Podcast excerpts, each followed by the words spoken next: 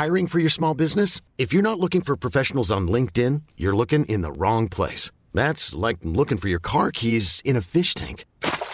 LinkedIn helps you hire professionals you can't find anywhere else, even those who aren't actively searching for a new job but might be open to the perfect role. In a given month, over 70% of LinkedIn users don't even visit other leading job sites. So start looking in the right place. With LinkedIn, you can hire professionals like a professional. Post your free job on linkedin.com slash achieve today.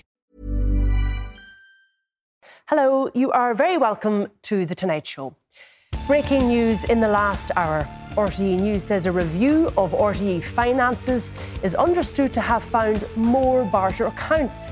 It comes as two external reviews of the national broadcaster are ordered by the government. I think that will be something that will be looked at here the, the fees of those independent contracts, and um, the, the, the use of agents. Will we all be seeing more money in our pocket after this year's budget? We've got our first clues today with the government's summer economic statement. Minister for Finance, Michael McGrath, joins me live here in studio. Do join our conversation online with your comments and your questions. It's hashtag tonight, VMTV.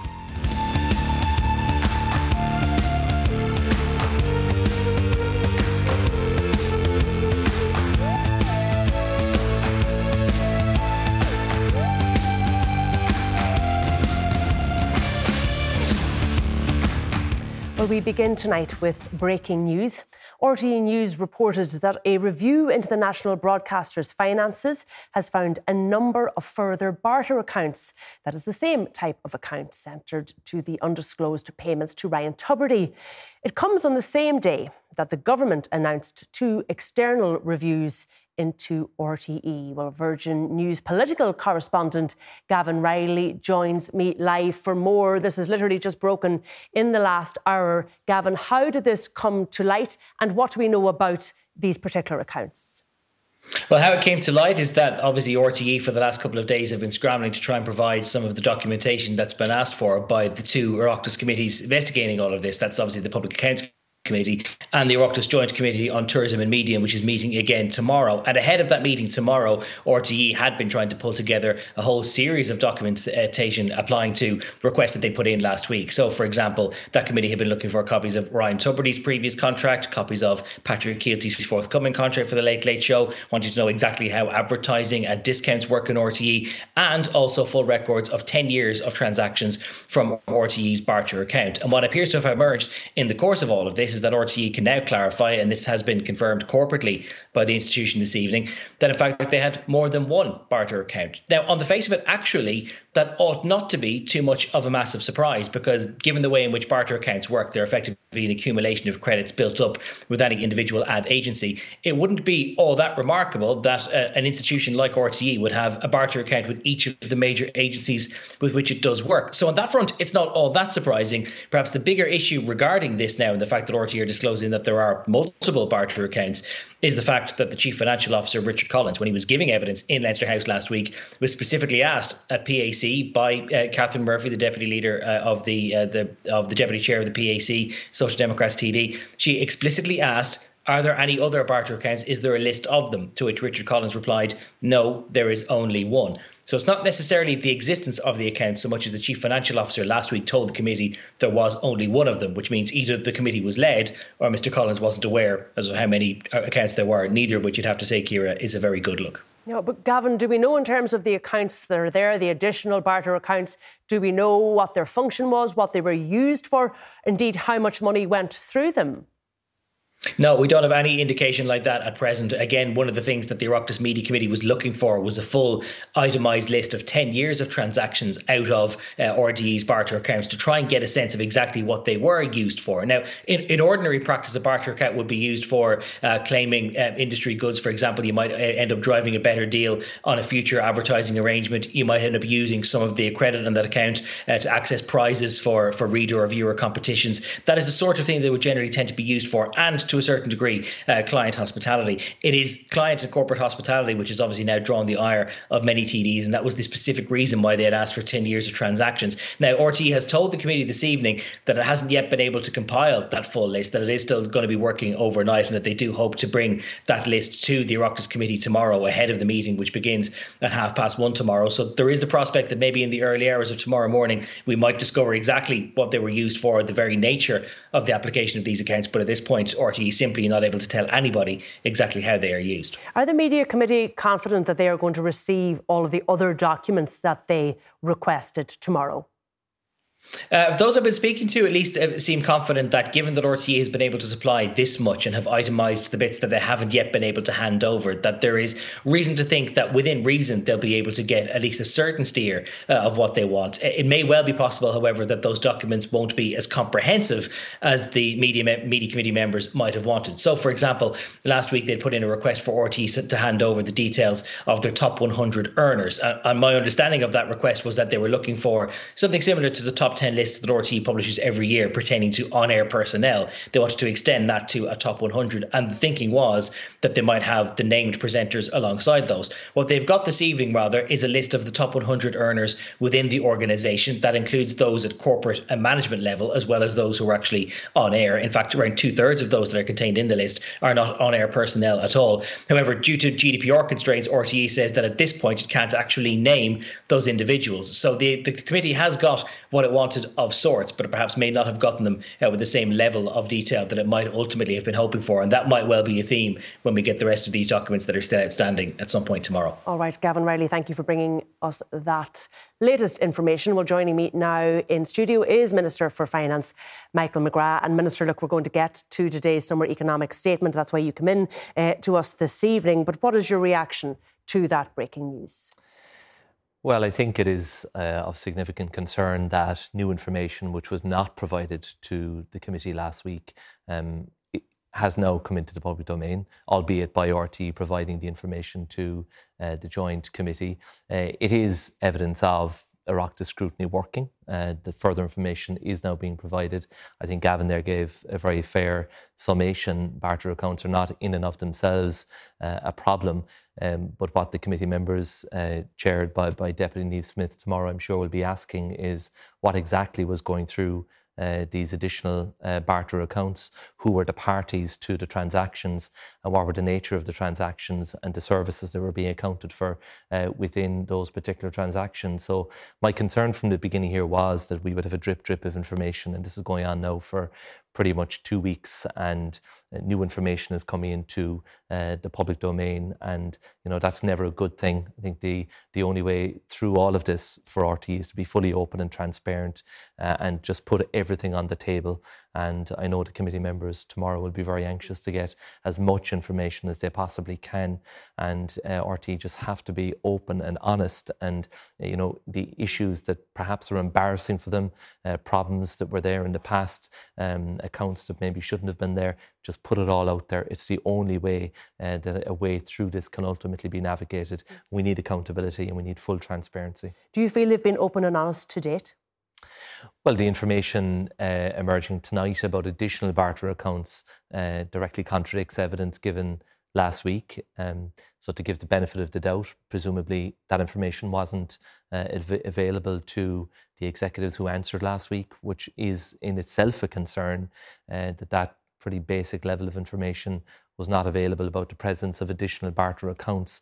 So I think tomorrow is an important day. We just need the executives to reveal all the information uh, that they have, and uh, the committee members, you know, are, are going to do their job professionally, ask uh, all the pertinent questions, and I would expect uh, RT uh, and those representing them tomorrow to be fully uh, upfront and open with all of the information that they have. And if they can't provide it, they need to commit to when they can provide it by.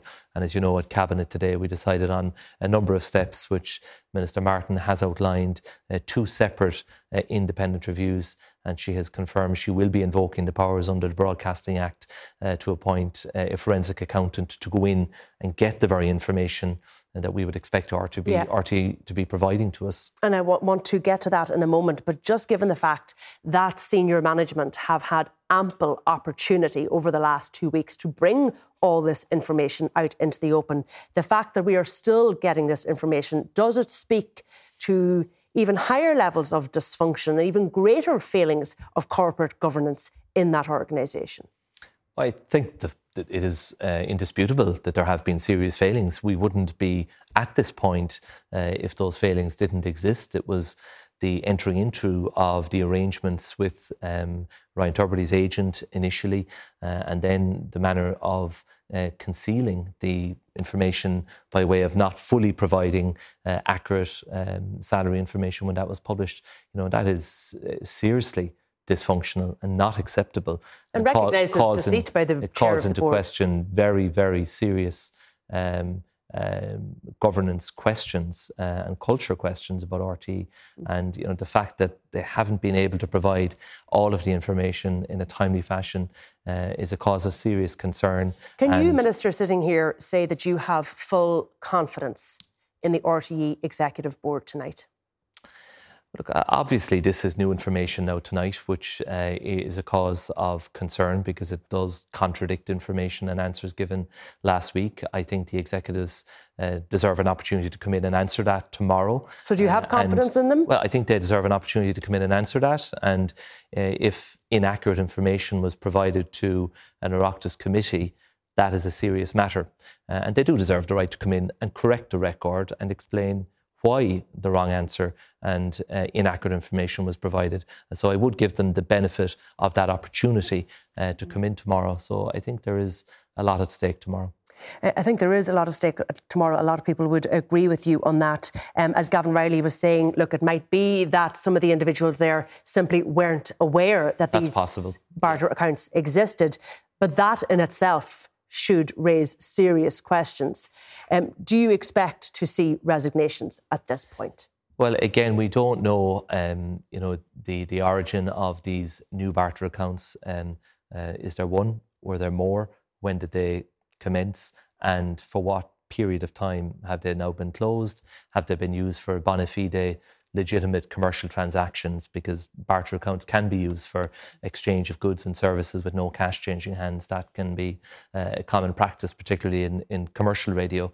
Uh, so I think they, they need to answer those questions. So, you know, I'm not going to make any dramatic declaration about no confidence uh, in the executives or the board, but this is a significant moment.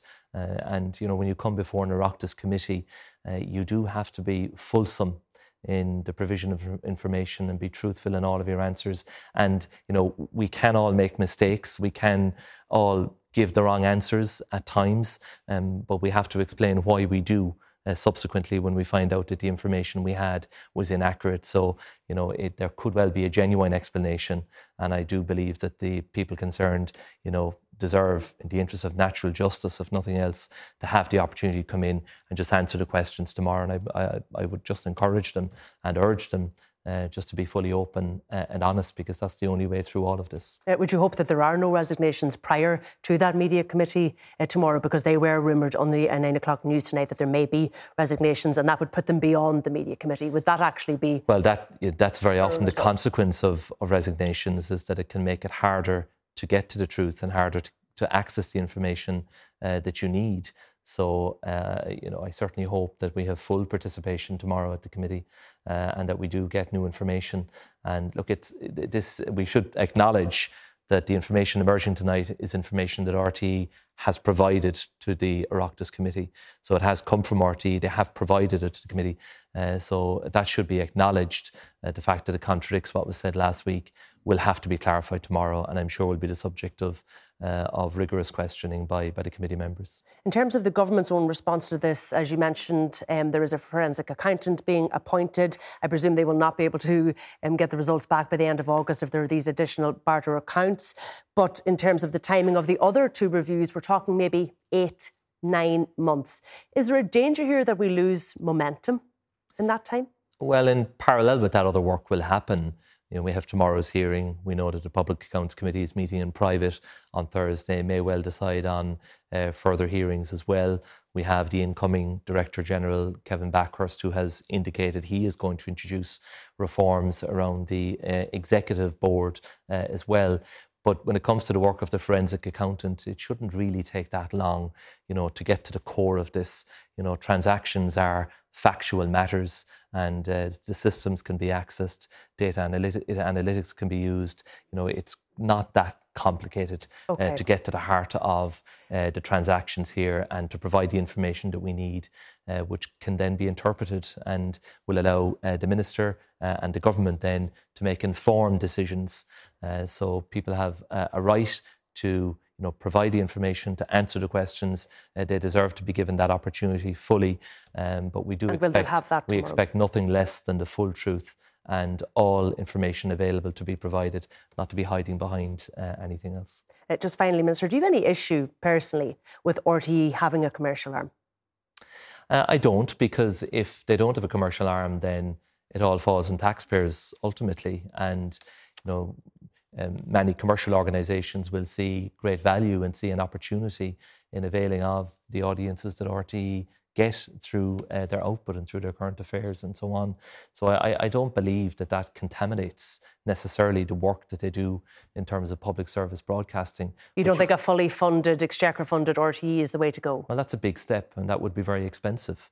Uh, but I think if you have proper governance, if you have proper lines of accountability, if you have clear reporting and you have, you know, basic uh, commercial rules being applied uh, and you have full openness, I don't see why having commercial revenue streams uh, is such a problem once it's managed effectively. All right, I just want to move on uh, to the announcement today to the summer economic statement, and we found out that it's going to be an additional 6.4 uh, billion spend in the next budget.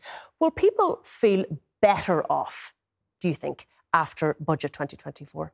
Uh, yes, I believe they will, because for many people, we have to acknowledge they had to take a step back this year in living standards because for many, uh, the rise in their income, uh, if they had an increase, uh, did not match inflation. And so, in real terms, there was a deterioration in their living standards. And um, that, of course, puts a lot of pressure on, on many families and many households. Lots of uh, people just running to stand still, they would say. Yeah, and next year I do anticipate that as a result of the budget, but also as a result of uh, wage bargaining in the public sector and the private sector, uh, for the great majority of people, uh, the increases in their income will exceed inflation, and so they will make real gains, which would have been the case for very many years uh, prior to, to last year. But for many people uh, across the last year, it has been really difficult, and we've responded in the best way that we could with about 12 billion euro in the last uh, 18 months.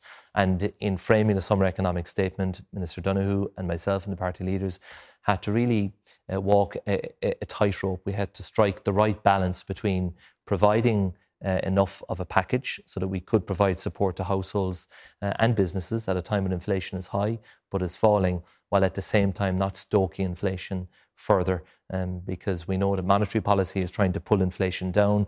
It is falling, um, but for many people, the day to day lived reality is still that they're under pressure. And we accept that. And do you accept that there's sort of a, a bit of a social contract here that during the very, very bad times in Ireland, you know, people had to pay a lot and that now during the good times, people feel that they should be rewarded, certainly the good times economically in this country. That's part of the social contract. Um, I accept that people feel like that and uh, I accept the legitimacy of that, but we do have to be careful with the public finances because, as we've pointed out many times, the stream of corporation tax revenues that we are collecting has grown uh, at an extraordinary rate. You know, about a decade ago, it was 4 billion a year. In 2020, it was around 12 billion euro. This year, it will be probably north of 24 billion euro and a very high degree of concentration in terms of a very small number of companies contributing a very large percentage of those receipts. And the advice I'm receiving from my officials, from the revenue commissioners, is that about half of those receipts this year are potentially windfall in nature. So, what we can't do is make permanent expenditure commitments or tax commitments on the back of temporary receipts. What we can do is we can increase uh, capital investment in our public infrastructure, and we are doing that in the summer economic statement. We can also put funding away for uh, a long term savings fund uh, to meet demographic costs, the costs of the climate transition, and we can put funding into uh, a longer term public investment fund, which is counter cyclical in nature, so that if there's an economic downturn in the future, there's money we to have spend. the funding to sustain capital investment and invest through the cycle. But in so the budget, there will be there will be reductions in income tax uh, for workers. Many pensioners pay tax as well. Uh, there will be uh, improvements in core welfare, and there will be further investment in public services. And we will continue with the work uh, that we've been doing the last few years to reduce costs. Uh, and we saw further evidence of that today with confirmation uh, of the, the free GP care for up to a half a million people in Ireland. So we will try and press down costs right. for families uh, to make life, you know, more affordable for them. Okay, there's there's lots in what you have just said. So let's just go, I suppose, to the first idea of uh, income tax. We knew from Fine Gael because they published that uh, piece in the Irish Independent that they wanted 1,000 uh, euros back for all workers. Fianna Fáil, we understand, want to target um, those income tax cuts down to lower and middle income earners. Is that correct? Well, we have a programme for government commitment, which uh, all three parties in government uh, agreed and fully support, and that is uh, the tax credits and bands would be indexed in line uh, with earnings. Now, there are different ways uh, of doing that, and it will fall to me as Minister for Finance uh, to construct a tax package, and I will bring that, of course, to the party leaders and to government ultimately for agreement. but there will be a reduction in the burden of income tax for workers at all income levels, low as well as middle income. Uh, and I know many people argue there should be no changes to income tax, but I'll explain why I think there has to be uh, a change to income tax. As earnings grow, if you make no changes whatsoever to your income tax code, uh, your effective rate of tax, the percentage of your overall level of income that's going on tax, uh, will increase. So, so in, is... the, in the same way that making no changes to social welfare would not be acceptable, it should not be acceptable, in my mind, and in the view of the government, uh, not to make changes in our income tax system. Okay, so, so if we're looking to be. those lower and middle income earners that you mentioned there, is this really going to be a Fianna Fáil budget? It, it's it's a, a, coalition budget. There are three parties in the government. We work really well together. Uh, Minister Donohoe and I uh, secured the agreement of the party leaders after extensive engagement across a number of weeks, and then went to government with the economic statement today. And that now sets the parameters of the budget: uh, 6.4 billion euro in terms of a core budget package, uh, and we now have to get into the detail and negotiate with all of our colleagues on the composition of that. But it provides an anchor, it sets the parameters and the guardrails of the budget, yeah. and that's really helpful to us in the work that we have to do in the next uh, three months. But we understand that one of the priorities of Fianna Fáil was that a larger percentage, a much larger percentage of the pot was going to be spent on public services as opposed to tax cuts, and that's how it looks today. Again, that would seem to be, you know, a Fianna Fáil win. What is the priority when it comes to those public spending measures?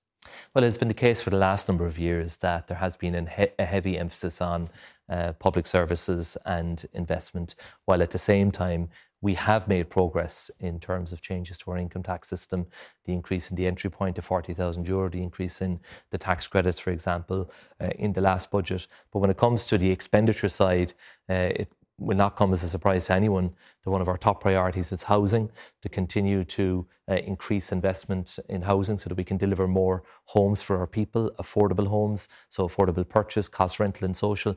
That will be a key priority. There will be a welfare package uh, in the budget, uh, and we will also be investing in our public services. So, in healthcare, in education, in transport, in childcare, we made a step change of investment in childcare. And I want to acknowledge the work of Minister O'Gorman uh, in relation to that uh, in the last couple of years. For many families, a reduction of one quarter in their monthly outgoing childcare cost bill. Okay. And we would like to go further uh, in the forthcoming budget, but all of that has to be negotiated. In terms so of pressing housing, down costs is key. How difficult is it going to be to increase that, given the fact that we heard multiple? Hey, I'm Ryan Reynolds. At Mint Mobile, we like to do the opposite of what big wireless does. They charge you a lot we charge you a little. So naturally, when they announced they'd be raising their prices due to inflation, we decided to deflate our prices due to not hating you.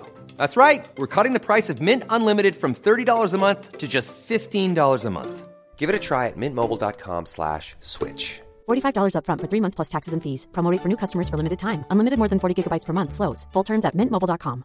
Hey, it's Ryan Reynolds, and I'm here with Keith, co star of my upcoming film, If, only in theaters, May 17th. Do you want to tell people the big news? All right, I'll do it. Sign up now and you'll get unlimited for $15 a month in six months of Paramount Plus Essential Plan on us. Mintmobile.com slash switch. Upfront payment of $45 equivalent to $15 per month. Unlimited over 40 gigabytes per month. Face lower speeds. Videos at 480p. Active Mint customers by 531.24 get six months of Paramount Plus Essential Plan. Auto renews after six months. Offer ends May 31st, 2024. Separate Paramount Plus registration required. Terms and conditions apply if rated PG. Want truly hydrated skin? Meet Osea's Body Care Breakthrough Hyaluronic Body Serum. It's clinically proven to increase hydration by 161%. It's lightweight, fast absorbing, and delivers 24 hours of hydration for silky smooth skin without any sticky afterfeel. Treat your skin to clean, vegan skincare from Osea. Get 10% off your first order with code SUMMER at OseaMalibu.com. That's O S E A Malibu.com code SUMMER. Times today that the country is at full employ- employment, full capacity. There is capacity there to build more homes. Uh, we will have uh, an overall capital budget for the Department of Housing next year of close to 4 billion euro in direct exchequer capital. That will be added to by the work of the Land Development Agency. Uh, they have a borrowing and a capital envelope of about 2.5 billion euro, and we have the Strategic Investment Fund. And we've made decisions now that are helping to unlock supply. We've suspended development charges, uh, water connection uh, fees, for example. That will help to improve viability. So we are confident the supply will come, but And- we do, and we do have to focus on reforms. Is there, do you think? Well, we have to focus on reforms, and that means uh, reforming our planning system. But what extra, sorry to cut across you there, I, I, I know all the measures you're going to introduce. I'm just wondering what the knock on effect of those would be in terms of the extra capacity in housing. Well, the knock-on effect will be Is there a incre- in- figure? it will be increased output.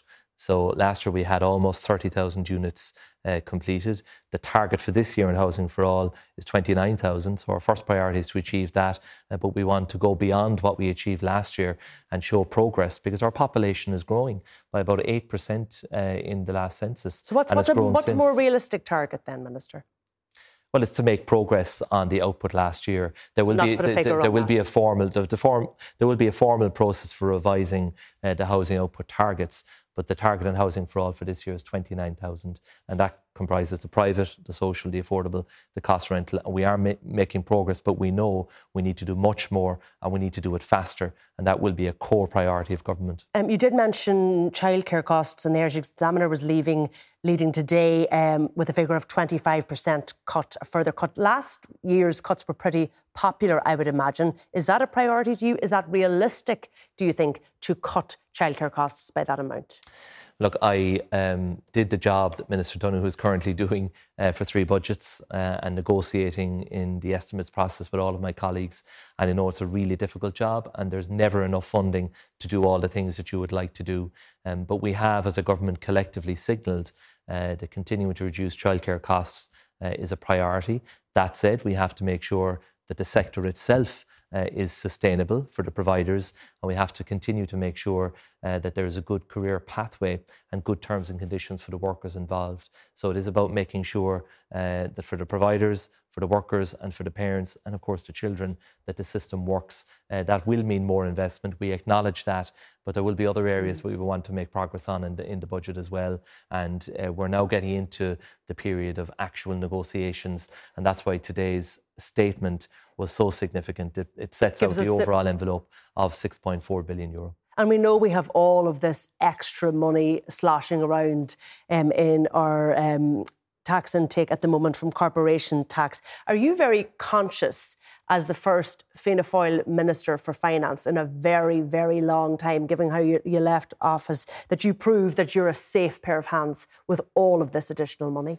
Well, I'm very conscious of the imperative to do the right thing. And I am convinced that in agreeing the framework that we agreed today, we are doing the right thing. And I'll just give you one um, piece of evidence of that. So I mentioned about the windfall corporate tax receipts. They are almost 12 billion euro is the estimate. We are projecting, even after the revised budget package that we uh, brought forward today, that the surplus next year will be almost 12 billion euro. So, in other words, we are not in effect spending uh, receipts that are being, we are being warned could be windfall in nature. That comes on the back of a surplus last year of 8 billion euro. This year we think it will be 10 billion or so, and next year it will be around 12 billion. And what are we doing with that money? We've put some of it away already into a National Reserve Fund.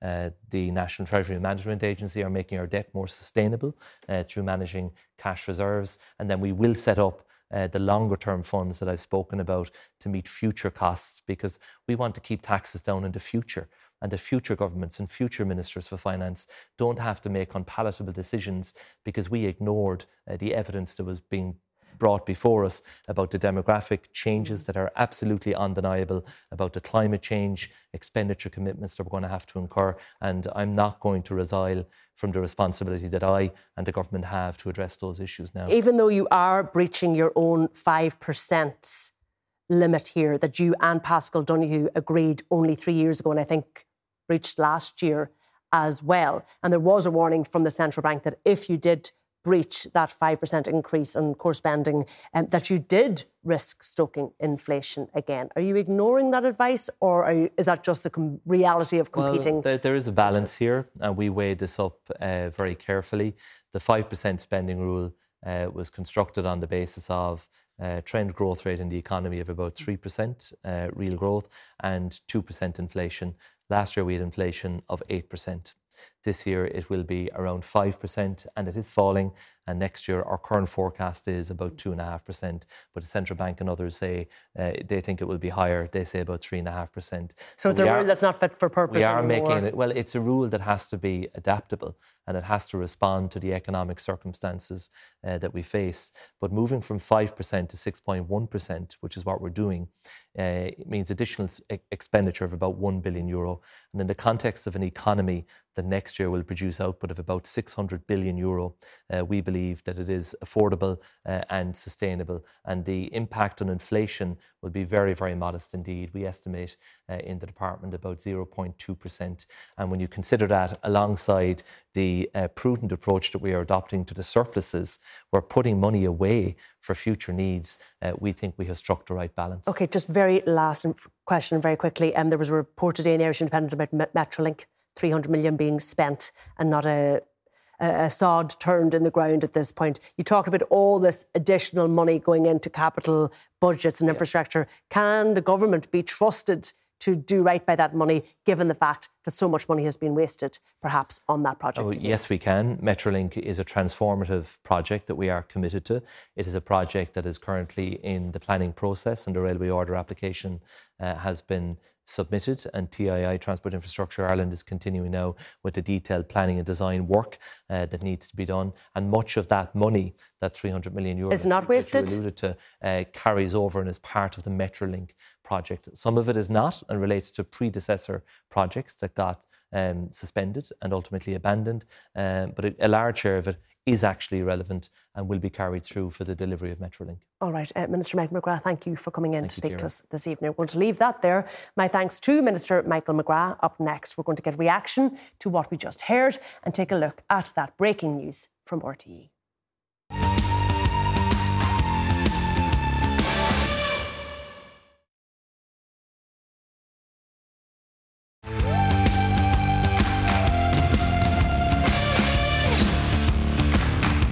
Welcome back. Well, let's get some reaction to the news breaking on RTE tonight. I'm joined by political correspondent at the Bauer Media Group, Sean Defoe, independent TD, Michael Healy-Rae, and Sean Keyes, the finance correspondent at The Currency. You're all very welcome to the programme. Um, Sean, have we heard from the RTE board and the executive board regarding this? Just to say that there's going to be more tomorrow. They haven't issued any more details on these extra barter accounts. How many are there? What's in them? Where they related to? What part of the company they were in, for example. Just when they appear before the Oireachtas Media Committee tomorrow, we're going to get that bit extra. But we've been getting some of the political reaction tonight. The Minister Catherine Martin, through a spokesperson, saying that she hasn't been fully briefed on this yet. She expects to be uh, by the board, and that obviously anything new information that comes out will be covered by the external review that she announced today. And then also just talking behind the scenes to some of the media committee members who thought we might have got somewhere close to answers through nine hours of committee hearings last week, not even close to it. Real anger there this evening that more information has been kept to them. One committee member saying that they had been out and out lied to. And all the ones I spoke to came back to the same question, right? Last week, Richard Collins, the Chief Financial Officer at RTE, said there was one barter account in response to, to uh, Catherine Murphy from the Social Democrats. There was only one. We now know there is a, at least one other, if not multiple barter accounts that are used in RTE. So either he knew about that and willfully misled the committee, or he didn't know, and that's nearly worse if the chief financial officer didn't know that there were multiple barter accounts. And as I think other guests have already said, there's nothing wrong with barter accounts. They're used by companies all over the country. But when we know what was in them in relation to the first barter account, these you know trips to the Rugby World Cup that seem totally extravagant, you now have to question every single payment that's gone through them. Uh, but listening to um, the minister there this evening, he said, "Look, you need to give somebody, I suppose, the benefit of the doubt. Do we expect that Richard Collins will be attending the uh, media committee tomorrow and that he will answer questions about this?" He will be attending, and he will 100% be asked. And I think also interestingly, his predecessor, uh, Brigid O'Keeffe, who was the chief financial officer and who started those negotiations with Ryan Tubridy that led to all of this coming out, uh, she is also appearing before the committee tomorrow for the first time. We haven't heard from her yet, so no doubt the two of them are going to be put under the extreme microscope tomorrow to find out what the scope of this is. And remember, in fairness to Richard Collins, he brought the original uh, account under the Department of Finance or, the, or the, the finance department within RT. It had been with the commercial department before that, and off it? balance sheet. He'd brought it in there to put it under that extra scrutiny. So, you know, it, you would think if he did know about further barter accounts, he would have sought to do that as well. So the big question tomorrow, Sean Keyes, is who knew about these accounts and what is going through these accounts? Uh, when we find that out, where is the story going to go next? Oh, God, you, you're, open, you're open your imagination. I mean, it, a big question. It's moving from the sort of the transactions to the executives who knew about them, and now the questions are filtering up to the level of the board and the oversight. Uh, there's uh, my own reporting today. This story, same kind of themes over the controls, the processes that were put in place to allow these sorts of decisions to be made. And I think um, yes, I think the, the boards will be coming into coming into focus. I think in the coming days. Just give people at home an understanding of what the role and what the function of what was the authority. It's now called the board. It can be a bit confusing because there's two boards, but the, the overall board, let's say, what was or what is its job? So the board's job is much like any company. It's uh, it's uh, it has a, a duty, a fiduciary duty to the company, a responsibility to the company to make sure that it's properly run and properly overseen. Its job is to oversee the executives, to appoint them, to negotiate their salary, to make sure the right controls are in place, and to make sure that the, the rules are being followed so that the executive can run the right type of business. And um, so, in my own reporting today on the RTE board, I discovered some um, some a new detail around remuneration, around pay. Um, so, the way that the, the RTE board manages pay is they've got a subcommittee called the Remuneration Committee, and it uh, its job is to negotiate with these with the senior staff, also to negotiate with the to, to monitor the pay of the talent like your, Ryan Tubridy's. Now, I came across a document which set out the, the terms by which that subcommittee is to be run. And those terms are basically the rules of how they're supposed to do their job, what they're supposed to do, how they're supposed to do it. And in going through, I just started checking through those terms, seeing what stacked up, what didn't, and I found a couple of major problems. Um, the first one I found is that uh, Moya Doherty, who was then the chair of the RTE board, she was the, the rule stated that she was to be the chair of this remuneration subcommittee. Uh, she failed to attend subcommittee meetings for almost four years, three years and 11 months. So that's the first problem. Uh, the second problem is there is a bunch of requirements that the subcommittee report back to the board, share its minutes, uh, produce a report for the annual in the annual report. That didn't happen, not, not on a regular basis. Quite, very quickly. So the third problem uh, was that uh, the board is supposed to, the, the, subcommittee was supposed to meet a certain number of times, failed to do that on, th- on three occasions. And the last problem, tying back to what Sean said earlier on, um, a member of that subcommittee, Anne O'Leary, she features, she went for the Oireachtas last week. Uh, she was asked whether talent and, and, the pay of presenters was part of, the, of her subcommittee's remit. She said it wasn't. The rules state that it was. Have you asked for comment or response from either of those two parties? Uh, I sought comment from um, um, Moya Doherty d- chose not to comment on any of the any of the questions I put to her. Um, the RTE board said essentially that there was a, a, number of questions, but there was a lot of oversights that they admitted to. I, I suppose, Sean, it ultimately points to even greater corporate governance failings within this organisation than we even thought were yesterday. The this questions around barter accounts, multiple barter accounts, it all feeds into the same kind of issue. This it's, it's not about particular misdemeanors or, or bad actors. It's about governance and controls. It's also, Michael Healy-Rae, about trust. Mm-hmm. And what we were told from the outset was that getting all of the information out there as quickly as possible, full transparency, that's how you start to rebuild trust.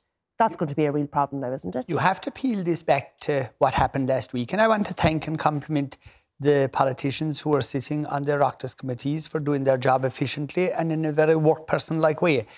And that has to be said. But any remaining trust or confidence that was in RT has been absolutely shattered now because of the simple fact that people went before the committee last week and they gave answers that have now been proven to be incorrect. So, how are we supposed to put this genie back into this bottle and get confidence again? What the people wanted was answers. And the answers they got, to be honest, were misleading or, or ill informed. Now, we're, uh, we are where we are now tonight with this new information. But is there more? Will there be more dragged out of them tomorrow and maybe the day after and next week? And how much more is in the belly of RT that people didn't know or understand or realise?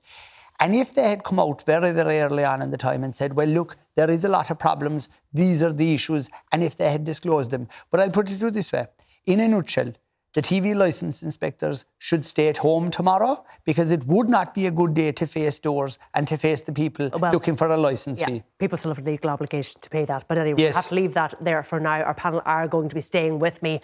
Up next, we're going to be taking a look at the summer economic statement and what it will mean for your pockets come budget time.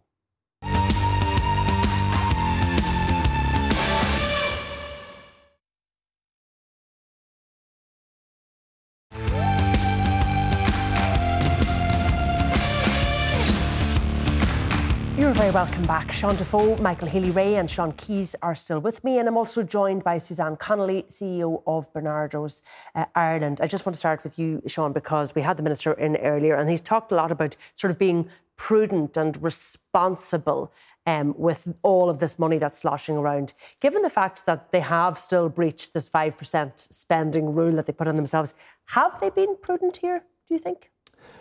Well, the rule is self imposed. I mean, I don't think there's any of law of gravity that says you've got to spend more than 5% or less than 5%. It's pretty more political rule than anything. But um, so on the economics of it, economists differ, as on all these things, but there's um, the, it hinges on, I suppose, if you're talking about whether it's prudent or not, it hinges on inflation. If they spend too much, will there be inflation and will that just blow it all away? And uh, there's uh, the, the, argument in other countries, especially big countries, is that you shouldn't spend too much because you generate inflation. Ireland's a little different. We're small, we import a lot. The money that the government spends essentially just leaks out of our country anyway because we're so small. I think the government has limited ability to generate inflation. So in Ireland, the cost of government, the government spending too much, isn't so much that it's going to generate inflation, but it's more that we'll waste an opportunity to spend that money well, to invest it well, to solve real problems. And as the minister said, I suppose that there's a risk of um, that the money will go into prob. We will put the money to solving problems that aren't well suited to being solved by money, that where the bottleneck is somewhere else. Uh, in terms of your lobbying, because that's what I presume you'll be doing over the next uh, couple of months, Suzanne, does this surplus, does all the money that's uh, the country's awash with, does it change your lobbying? Does it change your ask? Well, first of all, we're delighted that there's money available.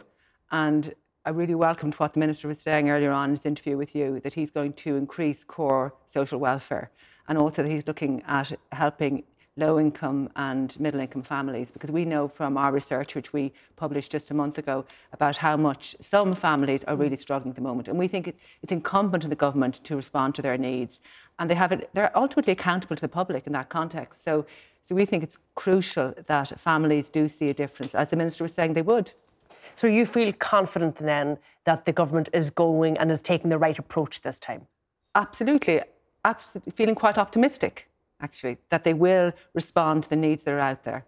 Uh, Michael Healy-Rae, do you feel optimistic? Well, the first thing that they have to look at is incentivising work and making it g- good for people to work because that'll create more employment and keep our economy going. So, what do you mean by incentivising well, work? Well, for instance, people are looking when if they if they are going to have the exchange, uh, the money, the cash receipts that are predicted, uh, they have to do something with the tax base. They have to look at people that are paying 56% tax and say, yes, that is exorbitant. And you have to make it profitable for people to work. Because at the moment, there are small businesses go out of business that we don't want to go out of business, and we have to encourage them to keep local employment going. So, what would you be numbers. suggesting? No, what specific just, measure? Just, just let me finish a point. In doing that, then we'll be able to keep young people at home if you look at what hap- what's happening at present, we're educating people, young nurses, for example. And what's the first thing they see? Well, if we go somewhere else, we'll make more money. Keep those people here. Keep our young people here. They're our future. That, that's the future of Ireland. And it's no, we're all here now, but look, we're going to come and go. But it's the younger people. We have to make sure that they and then their children will be here in Ireland and not below in Australia. Of course, it's great to go for people who want to go for a while, but I don't want people to have to go. And uh, of course, the word is take care of mom's purse. Any minister for finance that'll mind mom's purse on a Friday evening, if that's balancing and if that's working, well, all is well. But if that's not right, nothing is right. All right, uh, Sean Defoe, the, the ministers here, and I'm talking about Paschal Donohoe and um, Michael McGrath, they're going to come under real pressure, aren't they? Not just from the lobby groups, but from their own back benchers, particularly when they saw what happened Fine Gael when Paschal Donohoe was in charge of the books coming up to elections and they felt there wasn't as big splash of the cash. Yeah, absolutely. And remember, this could well be the last budget before a general election that could happen next autumn. The ministers were insisting today it won't be that they'll get one more out of it and go to the full term of the government. But they, if you look at the room that's there, 1.1 billion for tax room, that rules out this Fine Gael demand of 1,000 euro for uh, the middle incomes in, in, in, tax cuts because there just isn't enough there. They can do something similar to last year, which was in around 800 euro, not nothing to be sniffed at, um, but kind of rules out the top end there. And when you look at what they have in terms of non-committed spending, it's about two billion euro. It, that sounds like a lot of money. Doesn't go a huge amount when it doesn't go that far when you think that has to take into account the new public sector pay deal. If you take in social welfare increases, that's a huge part of that. So whether or not this ends up being a prudent budget or, or one that splashes the cash will depend on that extra bit that they have given themselves mm. for once-off cost of living measures. And Paschal Donohoe wouldn't put a figure on that today. He had said he had one, one in mind, but wants to see what inflation is like closer onto the budget. But they have about 12 billion euro that they're going to split between uh, cost of living one off uh, going into the rainy day fund and then this new investment account that Michael McGrath wants to set up. So they have the room to splurge. Uh, whether they'll do it or not, we have to wait and see. Uh, do you think they will? I think when they, they splurged, perhaps a lot of people didn't feel it was a splurge last time around. I think it was about 4 billion that they put into these one off measures. Do you think the fact that that inflation is coming down, that some of those prices like energy and, and food are beginning to come down, that it will be less this time around, Sean? That inflation will be will, will be less stimulated by this by, by this. Um, uh, no, that the one-off measures will be less than they were the last time. Oh yeah, well, you could make that argument, but I mean, it's it's it's a political argument ultimately, right? I mean, it, that it'll be weighed up by the pressure they felt that they feel from their constituents and from the opposition, um, and I think. What, what they have chosen to do is they've increased the capital budget to almost the highest its highest level as a percentage of total spending that it's been spent since about 2008. The real challenge will be whether they can make that capital budget work and whether they can turn that into homes, schools, roads, and what have you. All right, look, we're going to have to leave it there for now. Uh, thanks to all of my guests for coming in. Our programme is available as a podcast on all major platforms. You can find us on Instagram and TikTok. But from all of the late team here, good night and do take care.